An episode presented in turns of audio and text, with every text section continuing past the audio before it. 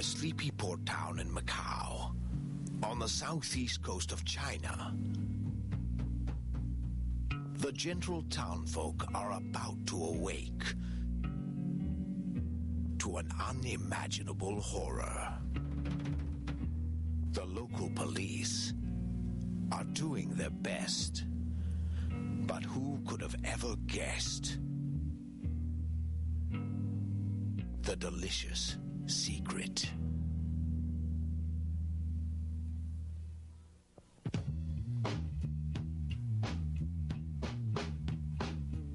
Critically acclaimed. An instant cult classic. Written by and starring Danny Lee, star of John Woo's The Killer. And starring Hardboiled's Anthony Wong in the riveting performance that earned him the 1993 Hong Kong Film Award for Best Actor. Creepy. Demented.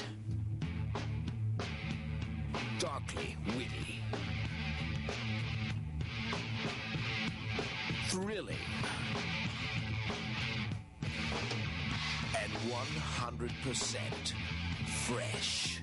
Based unfortunately upon real events.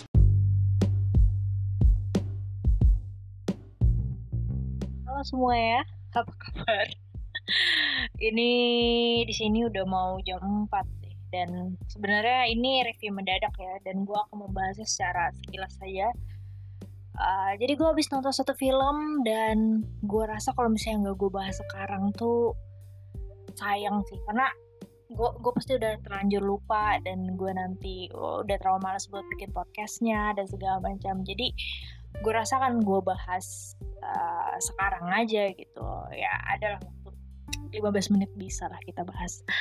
Oke jadi gue habis nonton jadi gue habis nonton satu film uh, bisa dibilang ini adalah uh, apa ya film eksploitasi.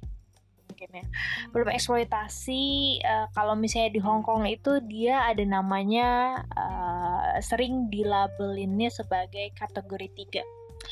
Jadi kategori ketiga itu adalah film-film yang kalau dalam definisi gue adalah film-film yang biasanya uh, untuk 18 tahun ke atas biasanya juga memuat nilai-nilai eksploitasi seperti misalnya uh, ya seks darah uh, hal-hal yang mungkin kalau misalnya di film umum itu bisa dikategorikan sebagai violence tapi di sini tuh dirayakan dan dianggap sebagai sesuatu yang fun uh, film kategori tiganya Hong Kong tuh cukup khas sebenarnya dan gue udah lama banget sebenarnya nggak nonton.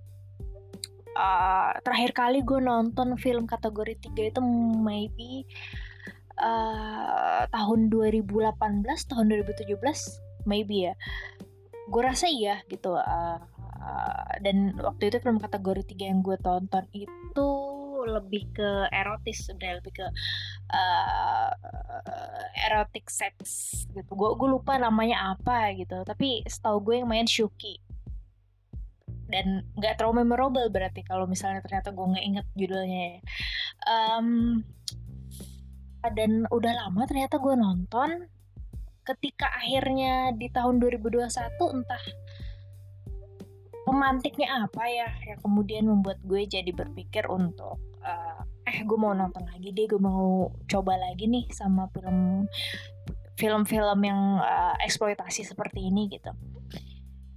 Padahal sebenarnya kalau misalnya ngomongin dari hati gue gitu gue tuh udah merasa bahwa di umur gue sekarang kayaknya gue udah nggak bisa lagi menikmati film-film seperti itu. Gue rasa kayak wah kayaknya gue udah terlalu tua mungkin untuk uh, film-film gore, film-film berdarah-darah. Kayaknya gue udah uh, terlalu sensitif untuk men me menyaksikannya gitu. Tapi ternyata ketika gue nonton lagi satu film ini, gue sangat menikmatinya. Gue sangat uh, having fun dengan film ini gitu.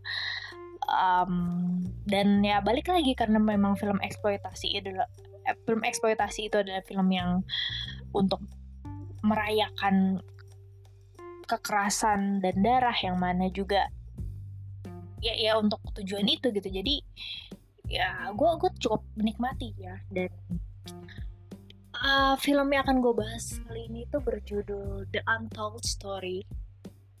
Uh, atau judul panjangnya itu apa ya tadi gue lihat lagi The The Eight The Eight Immortal Restaurant. Benar sih gue?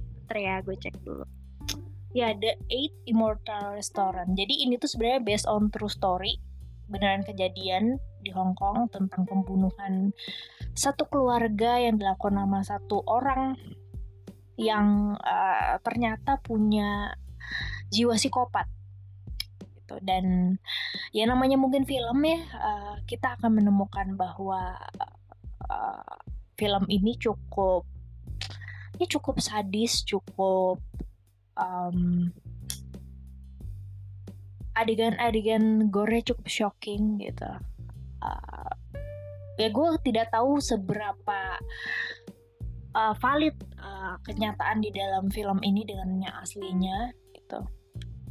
Karena kalau misalnya di di dalam film ini kan si pembunuhnya ngebunuhnya sampai dipotong-potong terus kemudian daging korbannya dijadiin uh, kayak semacam bakpao apa gitu bakpao babi ya. Bakpao babi gitu kan segala macam. Gue nggak tahu apakah info itu emang emang itu yang terjadi di dunia nyata atau emang cuma kayak uh, ya, dramatisasi film aja gitu kan. Tapi oke okay, gue tidak akan ngomongin soal apakah ini beneran kejadian atau gimana sih. Gue lebih akan mengulasnya dengan kacamata gue sebagai penonton. Terutama sebagai penonton yang udah lama gak nonton film model-model begini gitu. Jadi uh, mungkin singkat uh, singkat cerita dulu kali ya singkat cerita. Ya gue jelasin singkat gue lah ya.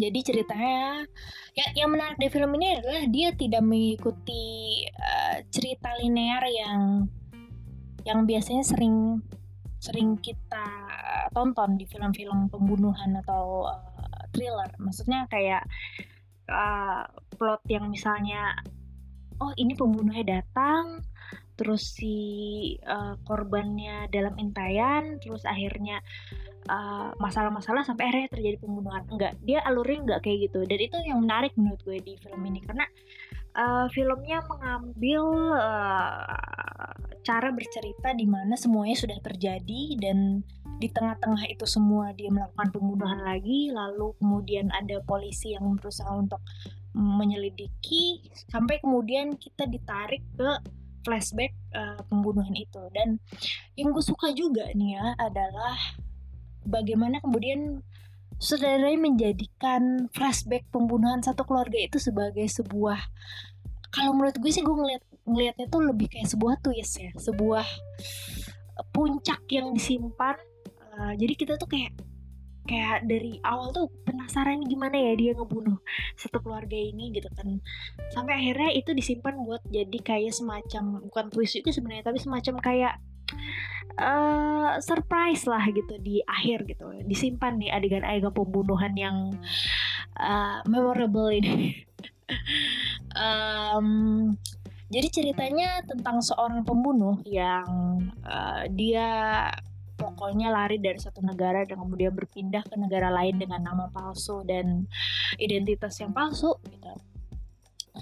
Sampai kemudian di negara yang baru itu dia uh, dia suka main judi dan kemudian dia membunuh satu keluarga karena satu satu keluarga itu menolak untuk uh, membayar uh, kemenangan judinya gitu. Tapi dia sendiri sebenarnya main judinya curang gitu. Jadi uh, di situlah konfliknya kemudian uh, pembunuhan itu terjadi gitu. Dan gue jujur ya jujur sebagai penonton film apalagi maksudnya film-film model begini yang mana gue sering melihat film-film eksploitasi itu sebenarnya dari segi cerita umumnya ya yang gue tonton itu minim gitu. Jadi sebenarnya tidak tidak perlu cerita yang terlalu dipikirin banget. Yang penting tuh udah gitu ngejual uh, apa yang mau dieksploitasinya gitu. Tapi film ini menurut gue cukup serius menurut gue ya. Ini film yang sepertinya gue rasa mungkin pembuatnya ketika bikin ini tuh nggak kepikiran kayak ini gue mau bikin film eksploitasi loh.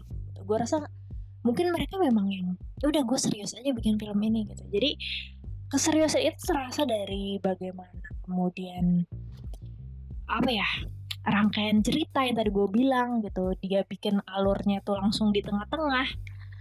Terus um, uh, ini karena ini film kategori tiga ya kita sering menemukan hal-hal aneh memang ya. Gue gue gue agak gimana sebenarnya dengan uh, cara pembuatnya tuh bikin apa ya bikin bikin sesuatu yang ekstrim itu secara bergantian gitu. Tapi cepet banget gitu. Jadi kayak uh, ketika lu nonton film ini nih misalnya nih ada adegan pembantaian kan dan they did it uh, seriously yang bener-bener serius banget. Adegan pembantaiannya yang beneran adegan orang dibacok orang kepalanya dipenggal gitu.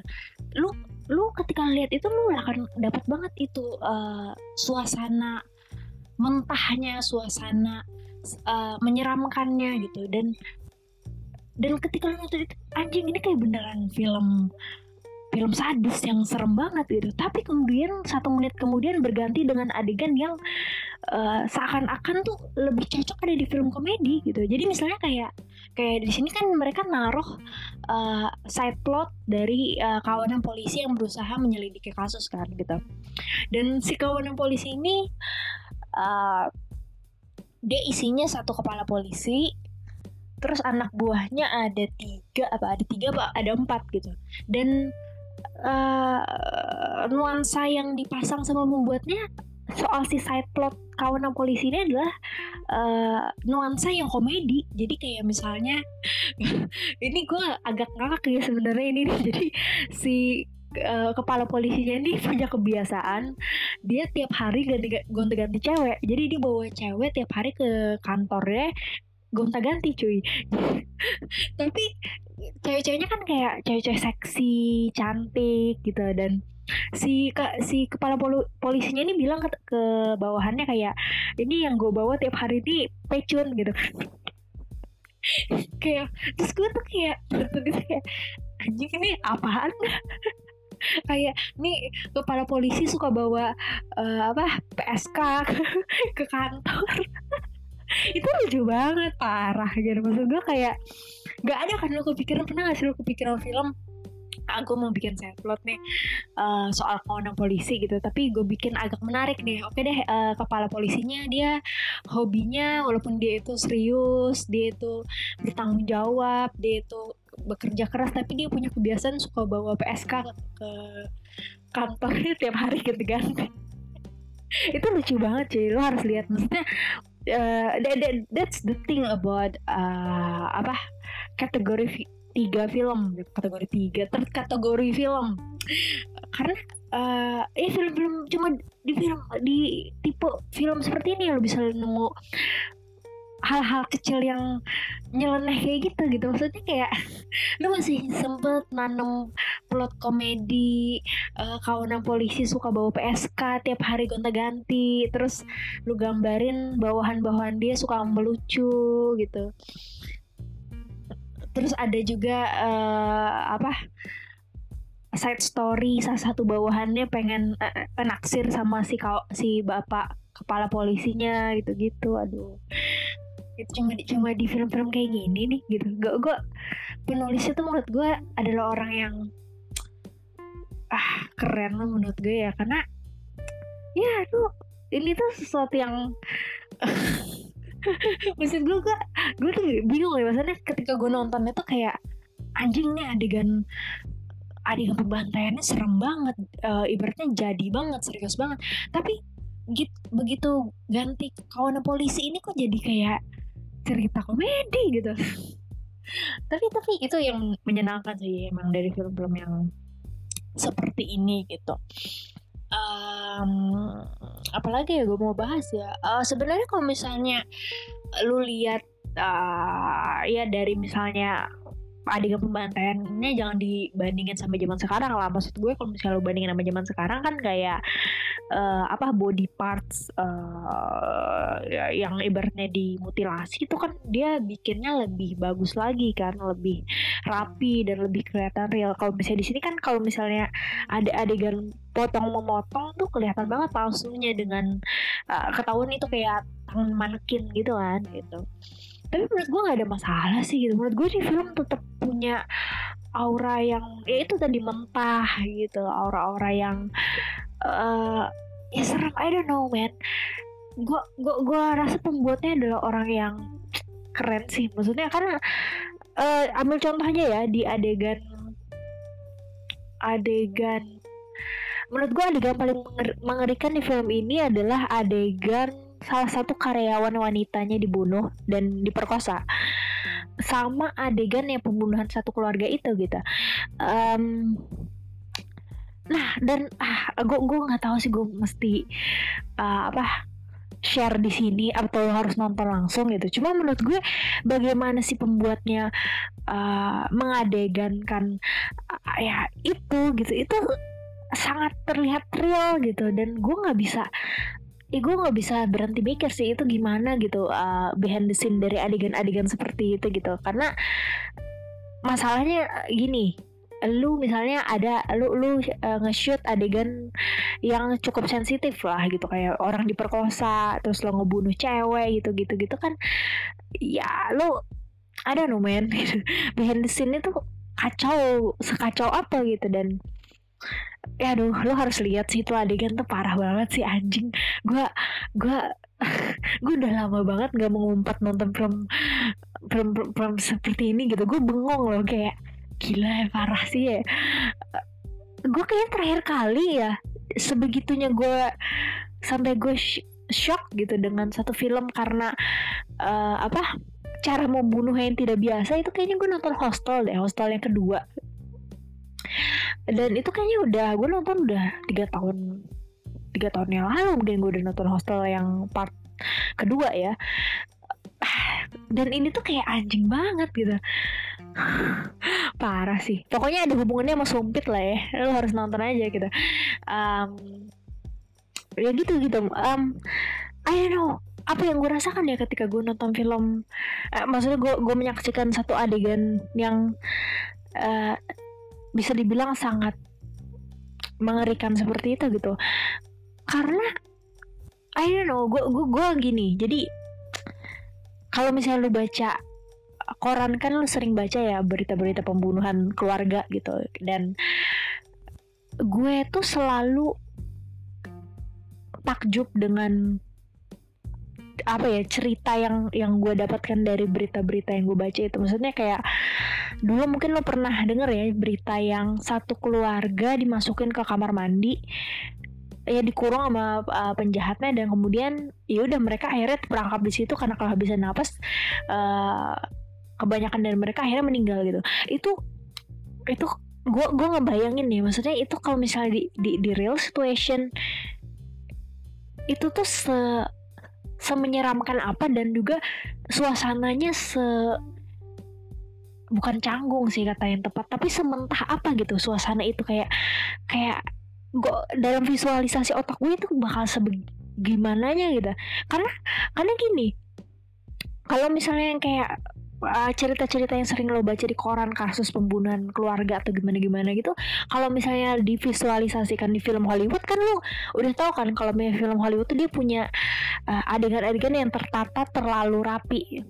Jadi sebenarnya that's good juga gitu nggak masalah. Cuma terlalu rapinya tuh sampai-sampai lo bikin kayak itu tuh sesuatu yang kayaknya apa ya istilahnya tuh kayak I don't know jadinya kayak itu itu nggak mungkin kejadian aja di dunia nyata gitu. Maksud gue kayak ambil contoh um, Halloween maksud gue Halloween ya. Maksud gue Halloween punya uh, punya adegan-adegan pembunuhan yang menarik gitu. Yang kalau misalnya lu tonton lah lu tau lah itu adegan-adegan yang menarik untuk lo tonton bareng-bareng sama temen lo gitu. Tapi coba lu bayangin adegan di film Halloween atau kayak Scream gitu itu nggak bakal mungkin kejadian di dunia nyata karena uh, bagaimana cara si pembuatnya mengarahkan adegan itu bagaimana kemudian misalnya kayak uh, apa nih ada korban nih mau mati terus matinya dengan cara uh,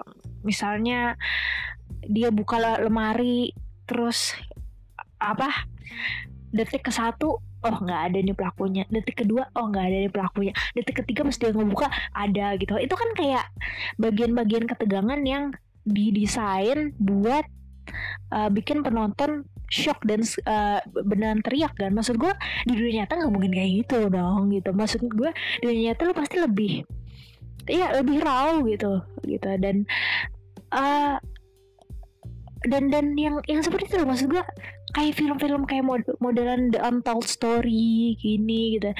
Terus Ebola Syndrome juga gitu. Itu gue ngelihatnya tuh kayak ini nih something yang entah kenapa gue rasa di ke, di dunia itu tuh kayak gini gitu. Karena raw ya kementahan itu dapat gitu. Apa ya istilahnya ya kalau kalau gue bilang tuh film-film Hollywood tuh terlalu terlalu I don't know well as, apa ya terlalu apa ya terlalu terlalu didesain gitu terlalu apa sih istilahnya buat terlalu di, didesain terlalu di di, di, dirancang terlalu distruktur gitu? Sampai-sampai lu bisa dapetin uh, apa nuansa ya bahwa itu itu tuh terlalu didesain gitu. Apa sih? Gue ngomong apa? Cuma ya gitu kayak kayak terlalu terlalu kaku aja jadinya. Bukan kaku sih sebenarnya. Lebih ke apa ya eh terlalu terlalu desain lah menurut gue gitu. Dan film-film seperti ini tuh yang menurut gue yang lebih dekat ke dunia nyata gitu. Um, uh, ya lu harus lihatlah tuh adegan pembunuhan satu keluarga itu. Itu itu menurut gue gambaran pembunuhan satu keluarga di dunia nyata tuh menurut gue kayak gitu sih. Di ya ya itu contohnya yang tepat yang menurut gue yang gue kebayang. That, that's why film ini scary karena itu gitu. Karena gue yakin di dunia nyata se keadaannya semenyeramkan tapi juga se mendadak se ya seaneh itu gitu. Gue, gue rasa kayak gitu gitu. Um, apa lagi yang gue bahas ya? Uh, gue gue suka banget sih. Gue suka banget sih film ini. Maksudnya kayak udah lama banget gue nggak nonton film yang kayak gini gitu kan ternyata gue masih punya energi dan masih punya uh, apa ya tenaga untuk nonton film-film begini gitu. Gue rasa gue gue kira gue tidak punya lagi. Um, oh itu Anthony Wong. Gila sih. Gue Anthony Wong tuh menurut gue di sini dia sangat into karakter yang mungkin habis lo nonton film ini lo akan langsung kayak wah gila nih orangnya Mas Saiko nih kayaknya aslinya gitu. Karena mukanya mendukung gitu gerak geriknya gitu. Dia sangat uh, menjiwai sekali menurut gue gitu. Um, wah gila sih. Uh,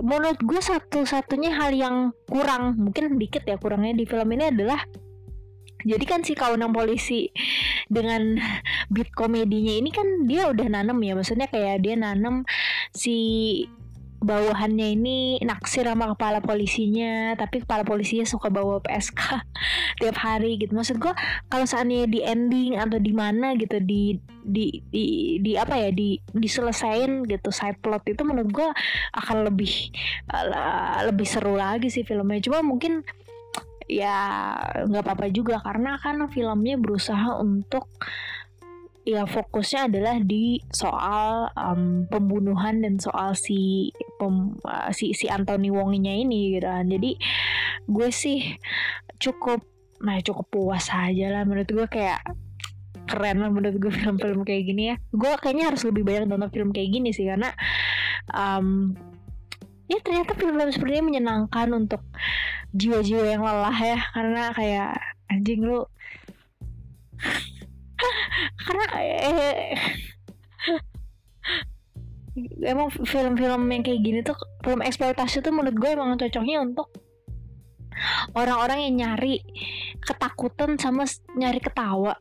Karena emang ya emang sebegitunya sih menurut gue gitu uh, apa lagi gue mau bahas apa lagi ya? Uh, cerita filmnya Anthony Wong ya gitu. Gue gue selalu suka dengan Anthony Wong karena his face gitu. Dia dia punya apa pun gitu di muka itu gitu. Dia punya aura kejam aura bengis dia punya aura-aura psikopat. Tapi dia juga punya aura yang lu tahu nih orang tuh ada masalah gitu.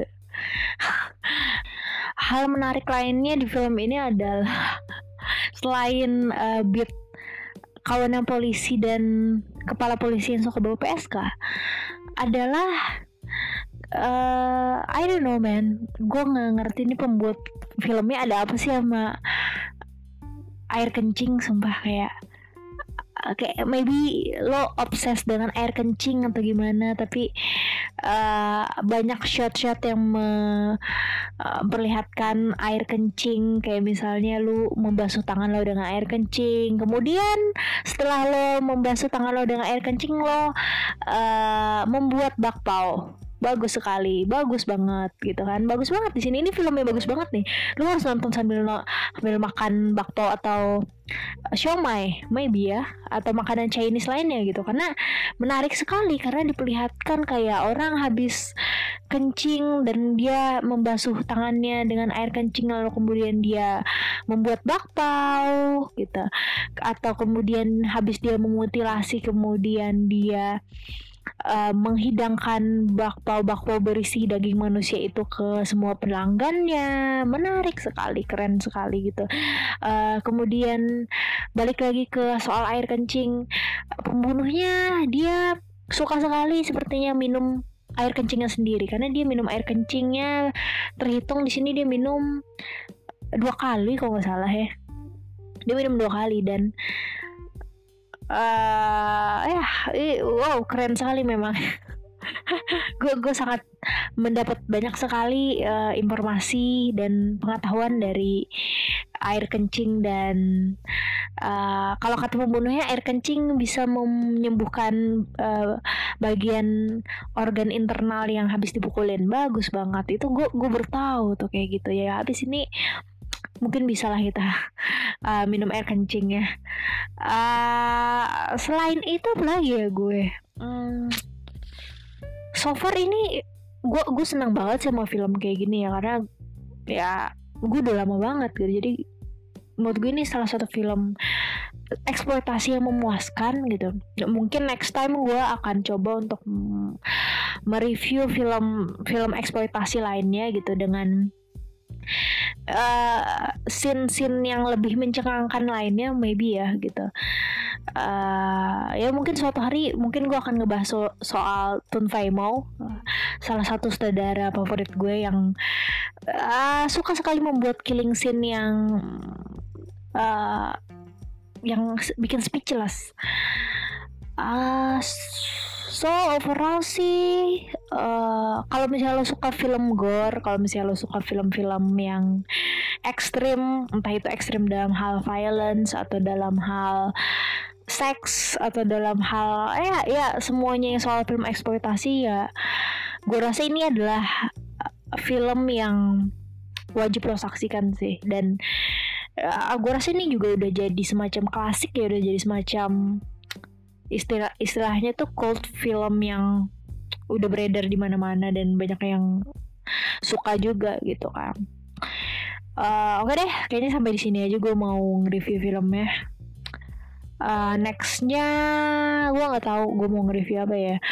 Uh, ya sejadinya aja lah karena uh, gue keburu lupa kalau misalnya gue nge-review-review jadi gitu dulu deh. Oke, okay? thank you, bye.